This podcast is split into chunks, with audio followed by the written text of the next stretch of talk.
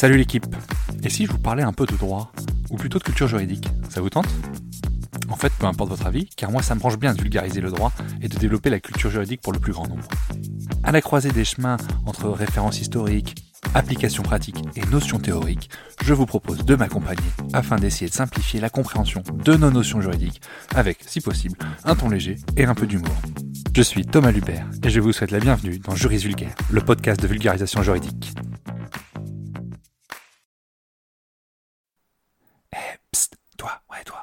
Tu veux me donner un petit coup de pouce, donne une note et un avis sur le podcast. Ça aide au référencement et surtout ça me fait très plaisir. Allez, bonne écoute. Plongez dans la procédure pénale aujourd'hui avec la garde à vue.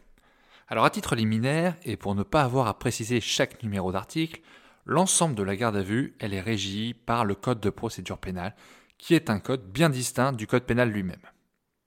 La garde à vue, c'est une mesure privative de liberté prise à l'encontre d'une personne suspectée d'avoir commis une infraction. Pour rappel, une infraction, c'est un acte interdit par la loi et passible de sanctions pénales. Cette garde à vue, elle trouve sa place lors d'une enquête judiciaire.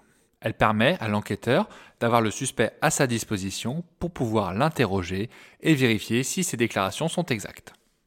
La garde à vue, c'est donc la première étape restrictive de liberté du système de condamnation pénale en France. Quelles sont les conditions d'un placement en garde à vue? Une personne peut être mise en garde à vue uniquement s'il lui est reproché un crime, donc pour rappel un crime c'est l'infraction la plus grave qui est punissable par une peine de prison, ou un délit, c'est un acte qui est interdit par la loi et puni d'une amende et ou d'une peine d'emprisonnement inférieure à 10 ans. Il faut évidemment qu'il existe des raisons valables pouvant faire croire que la personne a commis ou tenté de commettre une infraction. C'est l'officier de police judiciaire, à son initiative ou sur instruction du procureur de la République, qui peut décider une garde à vue. L'officier de police judiciaire, ou OPJ, c'est un policier qui a reçu cette qualification. Cela peut également être un gendarme. Évidemment, quand je dis policier, il faut comprendre policier et gendarme, selon l'endroit où on se trouve en France. La garde à vue, elle s'effectue généralement dans les locaux de la police, le commissariat ou des locaux de la gendarmerie. Dès le début de la garde à vue, il est nécessaire que l'OPJ informe le procureur de la République. Cette garde à vue, elle doit être l'unique moyen de parvenir à l'un au moins des objectifs suivants. Soit continuer une enquête avec la présence de la personne suspectée, garantir la présentation de la personne à la justice, empêcher la destruction d'indices, empêcher une concertation, c'est-à-dire une conversation avec d'autres complices, empêcher toute pression sur des témoins ou des victimes, ou tout simplement et évidemment arrêter l'infraction en cours. Si au moins l'un des objectifs suivants est poursuivi, alors la garde à vue est licite. On a le droit de recourir à la garde à vue. Enfin, on a le droit le procureur ou l'OPJ a le droit de recourir au mécanisme de la garde à vue. Notons également qu'une personne suspectée d'une infraction peut aussi être entendue en audition libre et qu'il n'est pas obligatoire de recourir à la garde à vue. Alors quid de la durée de la garde à vue? S'agissant d'une mesure restrictive de liberté, la durée est nécessairement très encadrée et très surveillée. En principe, la durée initiale d'une garde à vue, c'est 24 heures mais cette durée, elle peut être abrégée ou prolongée. Le début de la garde à vue est le moment où le suspect est retenu, parfois avec force, par l'OPJ, l'officier de police judiciaire. Par exemple, en cas d'arrestation, le début de la garde à vue est le moment de l'arrestation. Si une personne est arrêtée le lundi à 15h puis amenée au commissariat à 16h, le début de la garde à vue, c'est bien 15h et pas 16h. Pour une conduite en état d'alcoolémie ou sous stupéfiant, le début de la garde à vue, c'est l'heure du test d'alcoolémie ou de stupéfiants. Autre exemple, en cas de dégrisement, le début de la garde à vue est l'heure du placement en chambre de dégrisement.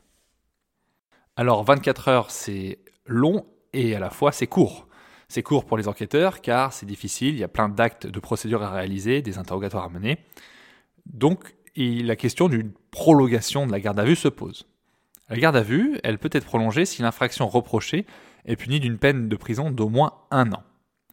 La prolongation doit être l'unique moyen d'atteindre l'un des objectifs qui a permis la garde à vue initiale et qu'on a vu en amont.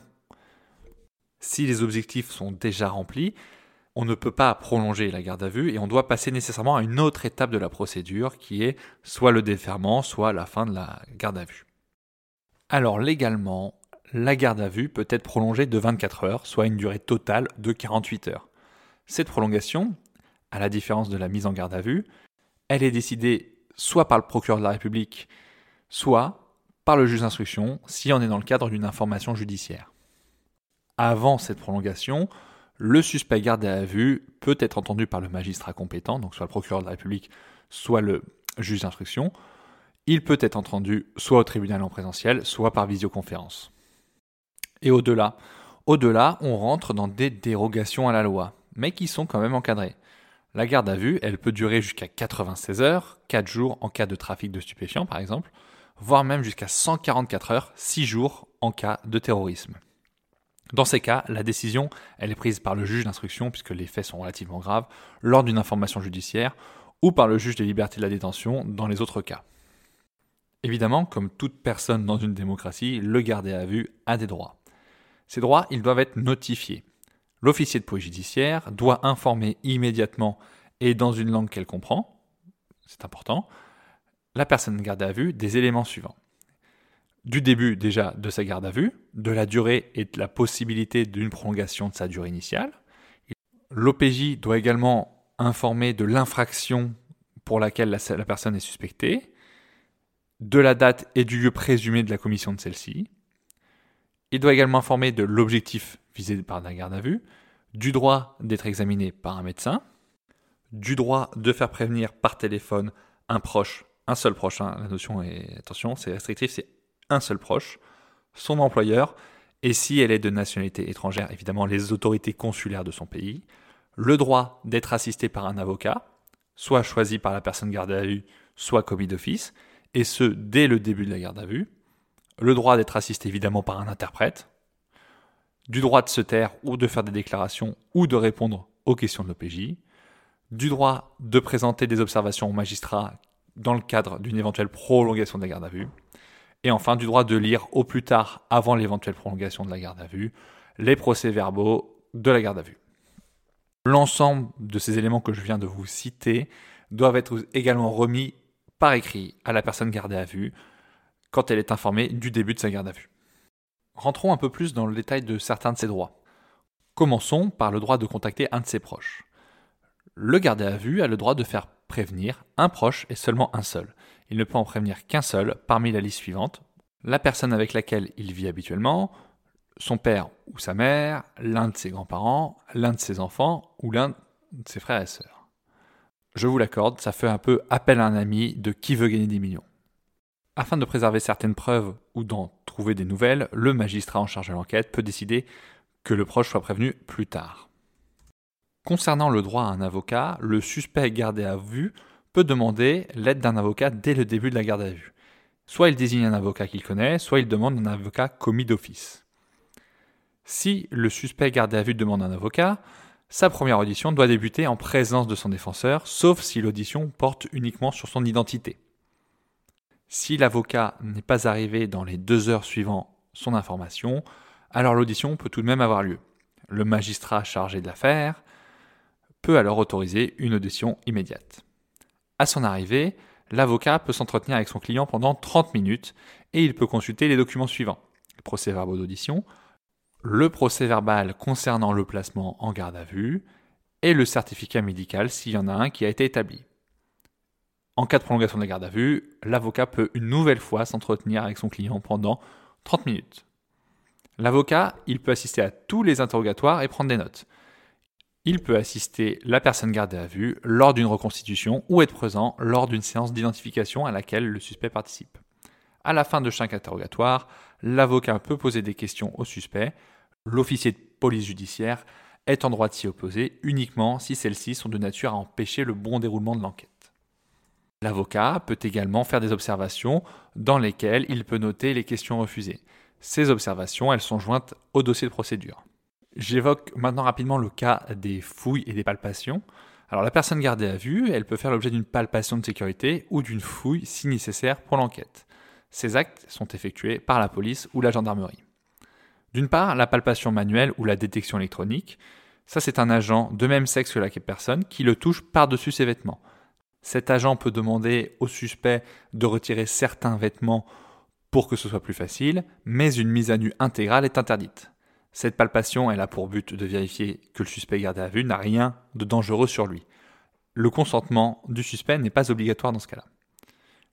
Si les deux actes précités ne sont pas suffisants, on peut procéder à une fouille intégrale. Elle doit être évidemment indispensable pour l'enquête. Le suspect gardé à vue peut être amené à se déshabiller totalement.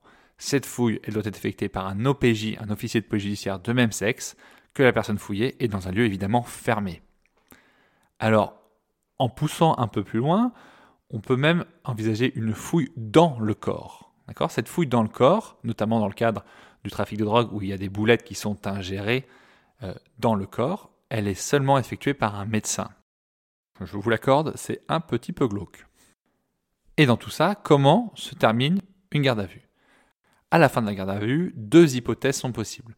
Soit il n'y a pas suffisamment d'éléments et la personne est libérée sur décision du procureur de la République ou du juge d'instruction. Soit à la fin de la garde à vue, il y a suffisamment d'éléments et le suspect gardé à vue est déféré, c'est-à-dire qu'il est transféré des locaux de la police judiciaire vers le tribunal. Un entretien est obligatoire avec le procureur de la République et le juge décidera des suites judiciaires à prendre. Cette présentation doit avoir lieu le même jour que la garde à vue.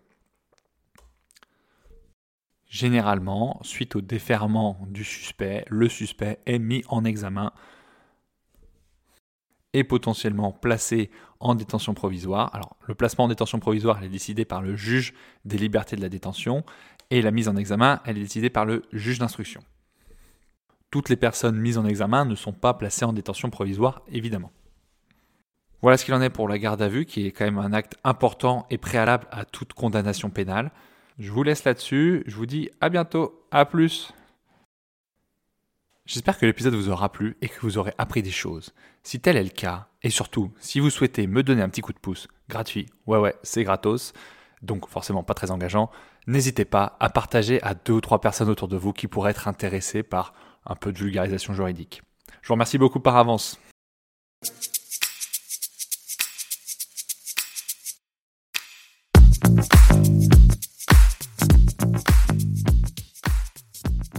Vous voilà arrivé au bout de l'épisode et vous êtes plus proche de devenir juriste qu'hier. Merci d'avoir écouté jusqu'au bout. Si vous avez des questions, des remarques ou si vous souhaitez échanger, n'hésitez pas à me contacter sur LinkedIn ou par mail. Tout est dans la description.